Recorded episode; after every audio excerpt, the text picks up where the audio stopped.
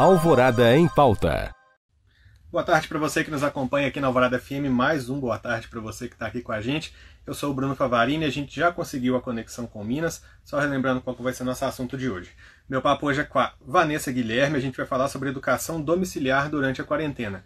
Vamos tentar agora o contato, a gente já até solicitando, e a Vanessa já vai entrar com a gente. Enquanto isso, a Vanessa é doutoranda em Educação pela Universidade S E C do Chile, mestre em Educação, especialista em Educação Física e psicopedagoga pela U N B H. Vanessa, finalmente Ai, nos Bruno, vemos. Nos... Nossa. Desculpa, Bruno, desculpa aos telespectadores, me perdoa aí o atraso.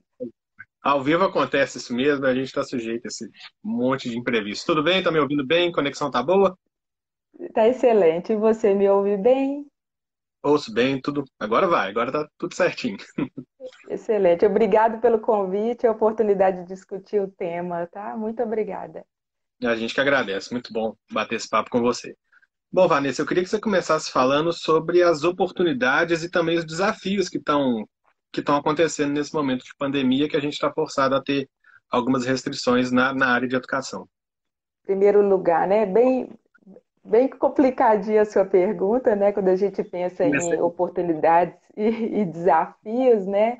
De, desse momento de confinamento e, e fruto dessa pandemia que, que nos, nos levou a esse modelo de, de homeschooling, né? Que é, que é escola em casa.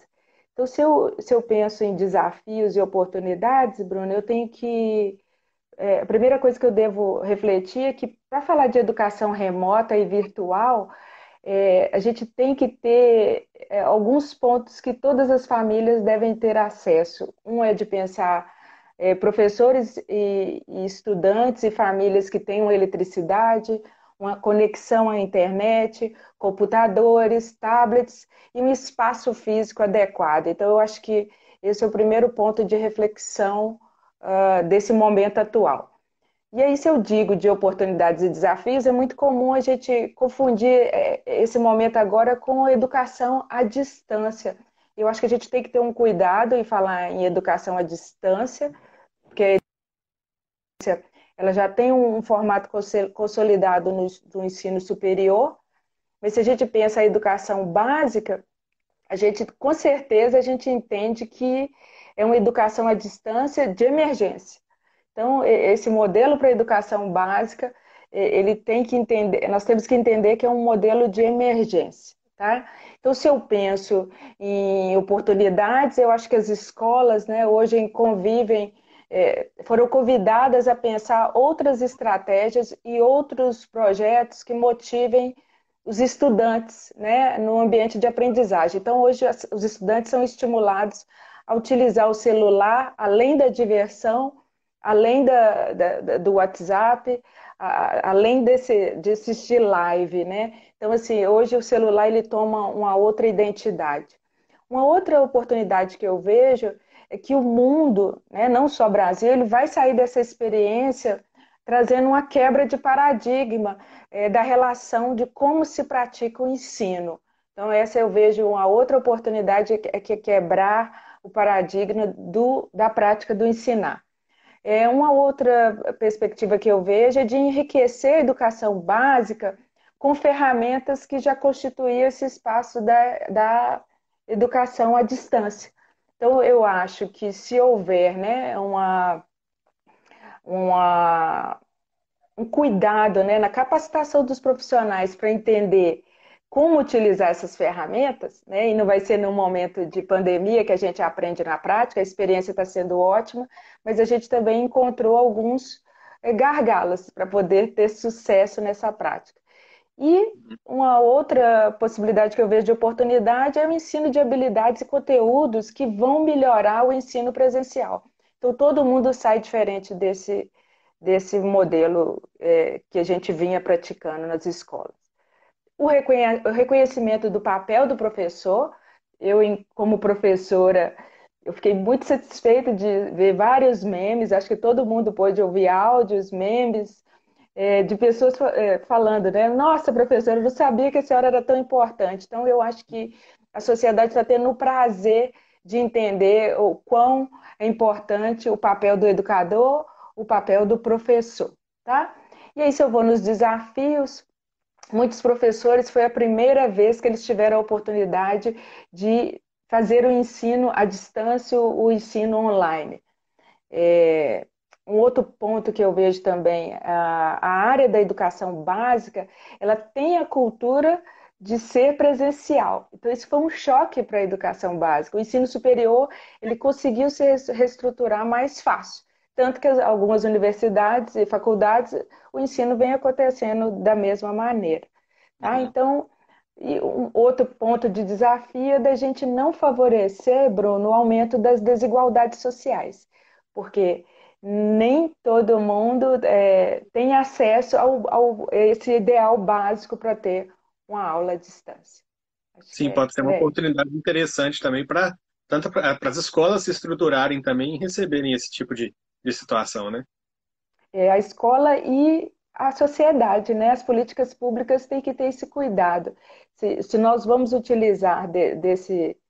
Esse meio para uma nova prática do ensino, é, nós temos que ter condição para tal. É, é, o, que eu, é o ponto principal. Certo. Agora, o, o Vanessa, a internet tem sido a maior aliada, né, da, da, das pessoas nesse momento de isolamento. Quais que são as características dessa educação remota que a gente está tendo que implantar? O que, que tem de básico, o que, que tem de ideal nesse, nesse, nessa situação? É... Eu acho que uma per... a primeira pergunta, Bruno, é: todo mundo tem acesso à internet? Esse, esse é o primeiro ponto, né? Uhum. Todo mundo tem acesso à internet? Nós temos que refletir sobre isso. É uma outra necessidade, né? Os nossos professores, hoje eles estão agregando dois padrões de habilidade, que é a habilidade pedagógica e a habilidade tecnológica. Então, foi exigido, assim, de urgência, que eles tivessem essas... essas habilidades, tá? Então, por isso que nós também temos alguns relatos de falar, ah, essas aulas não são boas, ah, meu filho não vai aprender nada assim. É de entender que foi em caráter de urgência, então é, é necessário a, a gente ficar atento a isso. Um outro ponto é, que eu vejo como positivo, né, de transitar nesse espaço, é da gente poder conhecer é, múltiplas possibilidades, né? Hoje, eu tenho certeza que vários professores já solicitam uma visita virtual ao Museu do Louvre, né? Eu posso entrar num, num museu de, de geografia, eu posso entrar dentro de algumas uh, bibliotecas, de algumas universidades com renome no Brasil, que nós temos um acervo é, pensando no ensino, que são muito interessantes. Então, o que eu vejo de, desse movimento com a internet é essa, esse conhecimento de... De, de múltiplas possibilidades, mas também da necessidade da capacitação dos profissionais. Sim, é, seria a minha próxima pergunta. Quais que seriam os riscos desse, dessa, desse tipo de, de educação à, à distância, não, né? Educação domiciliar. É, existe muita gente falando, por Sim. exemplo, que o ano letivo pode ser perdido, porque é uma experiência que veio de repente, bateu de repente e a gente está se estruturando enquanto o ano letivo está tá em andamento. Quais que são, então, na sua opinião, os riscos de, de se adotar essa medida, essas medidas também? É, o primeiro risco, né, parece até repetitivo, mas é da, de todos os alunos é, não vivenciar a dificuldade de manusear ou, ou ter acesso ao que eu disse de, de estrutura básica, que é o computador, a internet, e pais também, é uma família que tem a condição, né, que tem um letramento ideal para ajudar nesse processo. É, um outro ponto de atenção é a falta de disciplina em gerenciar o seu próprio tempo e o tempo de estudo. Eu vejo as queixas das minhas amigas que são mães, que é isso, a, a casa virou uma bagunça, assim, porque eles têm que assistir aula, fazer trabalho, então é, esse gerenciar o tempo, ele impactou até na família, não só do, do aluno, mas também da família. E um outro ponto é, que nós temos que ter atenção, e as políticas públicas também, Bruno, são os alunos com deficiência. É, é, se a gente tem o intérprete, né, o tradutor de sinais dentro de sala de aula para nos ajudar com alguns tipos de deficiências, dirá agora é, como esses materiais estão sendo disponibilizados, assim, como que o aluno com deficiência está tendo acesso a isso, o meio que ele vem é adequado, né? Se, se, é, se é uma deficiência envolvendo o campo visual, que a gente tem disponibilizado tem sido adequado. Então, eu penso que o, o risco é esse, pelo lado do estudante, e penso também da necessidade dessa capacitação adequada para o corpo docente. Certo. Agora, Vanessa, na sua opinião, quais que são os segredos para o estudante manter o foco nesse momento? A gente sabe que estar dentro de casa e ter a obrigação de estudar é muito fácil você perder o foco, você perder a concentração. Como é que você se mantém focado? Como é que você se mantém firme ali no seu, no seu estudo, mesmo estando dentro de casa? É, é, você está falando de uma, de uma skill, né? Se a gente fala de life skills, é, o quão a, a escola pode ajudar ao, ao, ao estudante a desenvolver algumas habilidades e também ajudar a família a favorecer o desenvolvimento dessas habilidades. Então, eu digo assim, falar em gestão de tempo, falar de disciplina, falar de resiliência, que seriam pontos, assim, e foco que, que os alunos deveriam ter agora, isso vai partir muito da interferência da família nessa, nessa formação, da própria escola, né? Que escola é essa que essa criança estava frequentando até sessenta dias atrás, né? Essa criança, ela pratica o esporte, porque o esporte também favorece a formação de algumas habilidades. Então, pensar é, o que fazer, aí a gente vai ter que conversar a criança, a família, o espaço escolar, para a gente entender quais competências ele tem para lidar com essa nova realidade. Certo. Agora, Vanessa, mudando um pouquinho de assunto, falando um pouco do, do Enem. O Enem ele foi adiado por conta da pandemia. A gente ainda não tem uma nova data, né? O INEP vai consultar os, os candidatos uhum. para para decidir uma nova data. Mas existe esse adiamento, existe, é, hoje foi adiado o prazo para pagamento da taxa, de, da taxa de inscrição. Como é que você avalia essa decisão? Existe uma possibilidade de a gente ter um Enem forte ainda em dois mil e vinte ou de repente deixar alguma coisa para o início do ano que vem?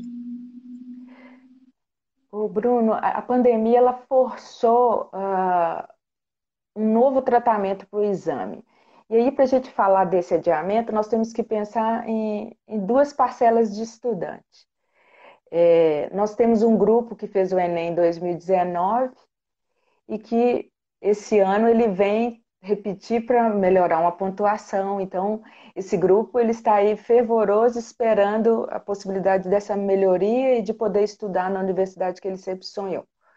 E nós temos um grupo do ensino médio que ele ainda está nesse processo de, de concretizar alguns saberes nesse ano de dois mil e vinte, Bruno. Então, assim, nem o ministro da Educação, que dia vinte e um resolveu baixar essa portaria de cancelar, eles ainda não têm essa resposta, mas você consegue perceber que nós temos dois grupos, e dois grupos grandes. Porque nós, nós sabemos que tem uma parcela da população brasileira que, nesse momento, não está tendo uh, condições de garantir o melhor ambiente para manter a rotina de, de aprendizagem. Então, se você me faz essa pergunta, eu ainda não vou te responder, vou recorrer aos, aos estudantes, vou recorrer a alguém, mas assim, nós temos dois grupos, Bruno, então assim, talvez uh, a gente possa vislumbrar uh, duas datas, duas provas, quem fez dois mil e dezenove, a turma de dois mil e vinte tem que, que resguardar ainda algum tempo, talvez, nesse espaço físico da escola. Então, assim, nós temos que refletir sobre isso, porque a gente tem que entender também quem está nesse homeschooling, ele vai retornar, ele vai retornar para a escola, Bruno, com algumas, é, com algumas defasagens. E aí eu, a primeira que eu vou apontar é o estresse, tá? Essas crianças vão voltar estressadas para a escola, elas não vão voltar para a escola como se elas tivessem tido férias, tá? Elas voltam também estressadas porque muitas vezes perderam um parente, tá? Ou o pai perdeu o emprego. Então, essa criança ela não volta tão saudável psiquicamente, não. E se tem uma interferência psíquica, a gente tem certeza que isso vai refletir no cognitivo. Então, a gente tem que aguardar um reposicionamento para esses adolescentes que ficaram no espaço da, da, de casa, para garantir um sucesso no Enem. Tá? Então, eu acho é que a gente tem que pensar. E é interessante que ainda está tudo, ainda está tudo em, em um campo aberto, né? A gente não consegue dar uma, uma resposta definitiva sobre nenhuma situação. E Exatamente. eu, eu imagino que para a criança, por exemplo, que frequenta a escola e não está frequentando, as dúvidas devem ser ainda maiores. A escola Sim. pode oferecer algo a essa criança, algum tipo de apoio, algum tipo de amparo, ou existem outras, outras questões a serem tratadas primeiro? Olha, com certeza, ao retornar à escola, várias adaptações serão necessárias, sabe, Bruno? Por quê?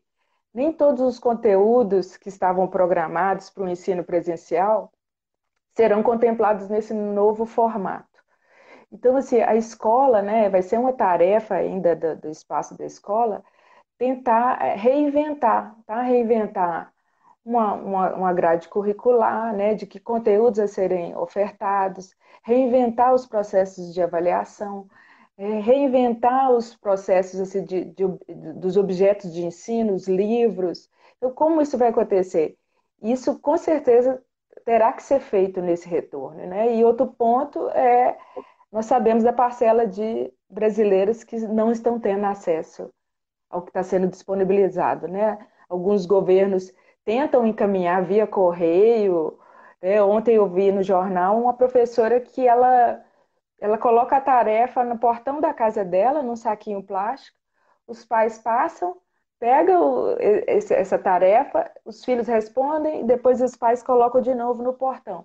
Então, existem é, ações é, que são particulares, mas que a gente sabe que o alcance ainda não vai ser o ideal. Então, com certeza, o que será feito será nesse retorno ao espaço da escola, Bruno. Uhum. Voltando para o nosso assunto do Enem, com, essa, com esse Enem adiado, as pessoas estão com um pouco mais de tempo para estudar.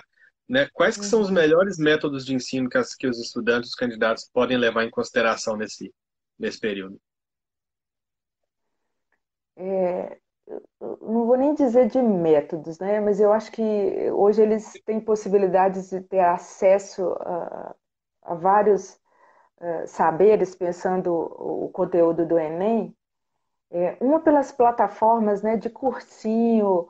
Tem, nós temos aí o blog Enem, a gente tem a F G V Ensino Médio, a gente tem a Guia do Estudante, a gente tem o, o, o portal do I N E P com as provas passadas, a gente tem o Khan Academy. Então, isso são plataformas que, exi que existem, que não, não tem custo para o estudante e ele tem acesso aos conteúdos do, do ensino médio.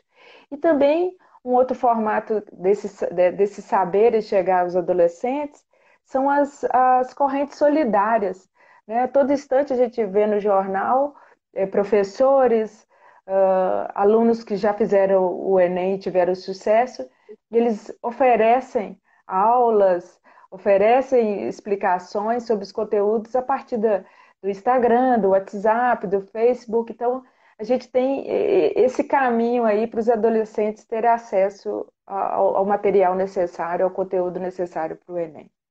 Uhum. Ainda falando dos professores, é, a gente já até ouviu o, seu, o exemplo do, da professora que coloca as tarefas na porta de casa.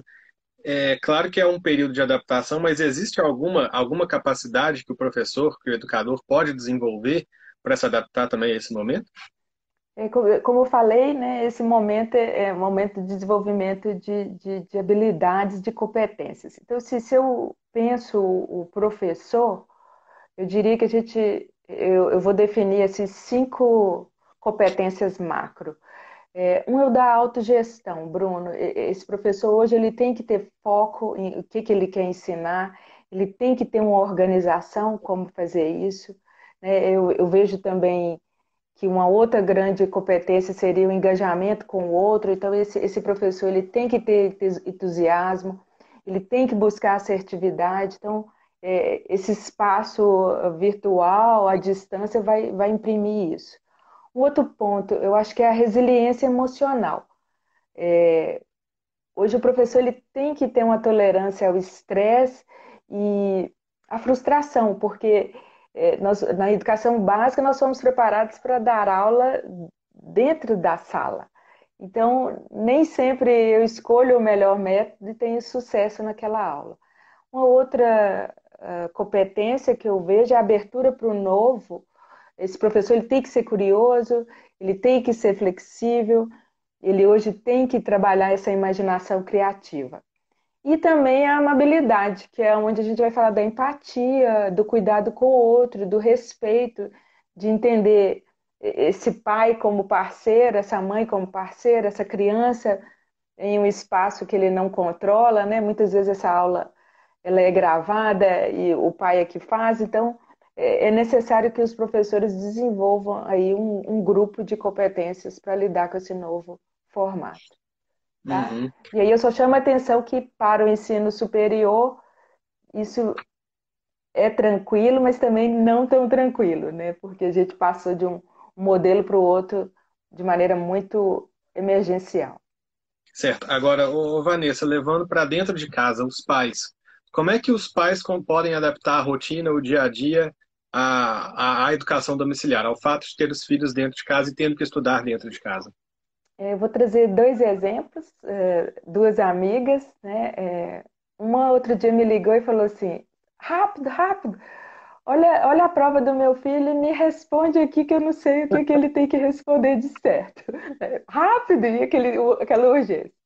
A outra amiga que é professora, né, professora de educação física e tem duas filhas, que todo dia escreveu assim, eu vou, vou, eu vou, eu vou pedir demissão, eu vou ter que fazer botox, eu vou ter que fazer preenchimento, eu vou ter que fazer lipo, eu tô doida. Ela falou que ela envelheceu três anos em produzir aulas e também de ter que orientar as filhas. Então, assim, é a primeira vez, Bruno, que a família, pai e mãe, É, vão vivenciar ou assumir a identidade de educador ou de pedagogo. Isso não é fácil, né? É, não é fácil dizer para a criança, presta atenção, faz, né? Não, não é assim que acontece. Então, por isso é interessante de entender o quão complexo é o espaço da escola. Então, eu acho que o primeiro grande desafio é, para a família foi de assumir essa identidade de pedagogo. E um, um outro ponto, né, que, que pode ter se perdido nesse formato novo de ensino, que o, a maior função da escola nesse momento, Bruno, era de favorecer a organização da rotina familiar. Então, eu, eu percebi que no início da, desse formato de ensino, havia realmente uma sobrecarga de atividades. Se todas as disciplinas pedindo, né, um aluno que tem oito disciplinas, eram oito professores pedindo oito tarefas totalmente distintas. E isso realmente levou a uma sobrecarga e até um nível de estresse de aluno e família no início desse modelo. Então, assim, o que, que eu acho que veio melhorando desde o início dessa pandemia é que se percebeu que a rotina do lar iria mudar, mas o intuito era criar também um lugar de convívio, era resgatar o, o contato social, era resgatar o ambiente familiar, era desenvolver a comunicação entre pai e filho, né? Então a gente pensa em gestão de tempo, em trabalho em equipe, em respeito. Então, no início, realmente houve sobrecarga. Assim, vamos, vamos transferir a escola para dentro de casa. E aí, com o tempo, eu percebi que todos os profissionais perceberam que não era esse o intuito, não é? Ainda mais que os dois ambientes têm características, características distintas, isso tem que ficar claro. Espaço presencial, ensino presencial é um, o ensino à distância é outro, e eles têm características próprias. Então, não basta levar o que a gente fazia na escola para dentro de casa, vai ser, vai ser desastroso esse formato. Então, eu vejo a família...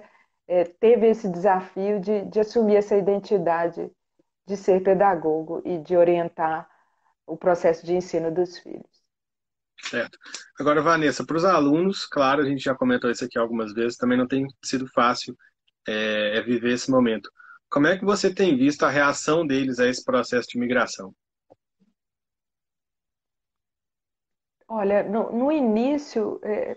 era bem agradável. Por quê? Porque essa geração ela está muito acostumada com esse ambiente, tá? Mas eles depararam é, com um ambiente que não é o que eles, eles estavam acostumados a, a mexer. Então, o ambiente da, da, do computador ou do próprio celular era para desfrutar de prazer, ver vídeo, joguinho, é, conversar, bate-papo com os amigos...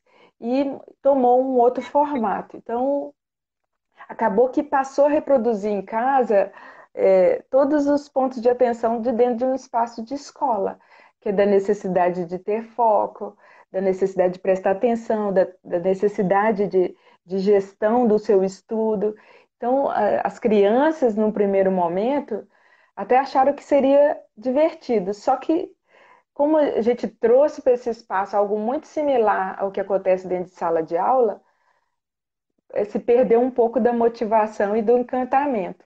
Mas eu percebi também, né, os meus colegas que são professores, a busca de, de, de ressignificar esse ensino, essa prática do ensino.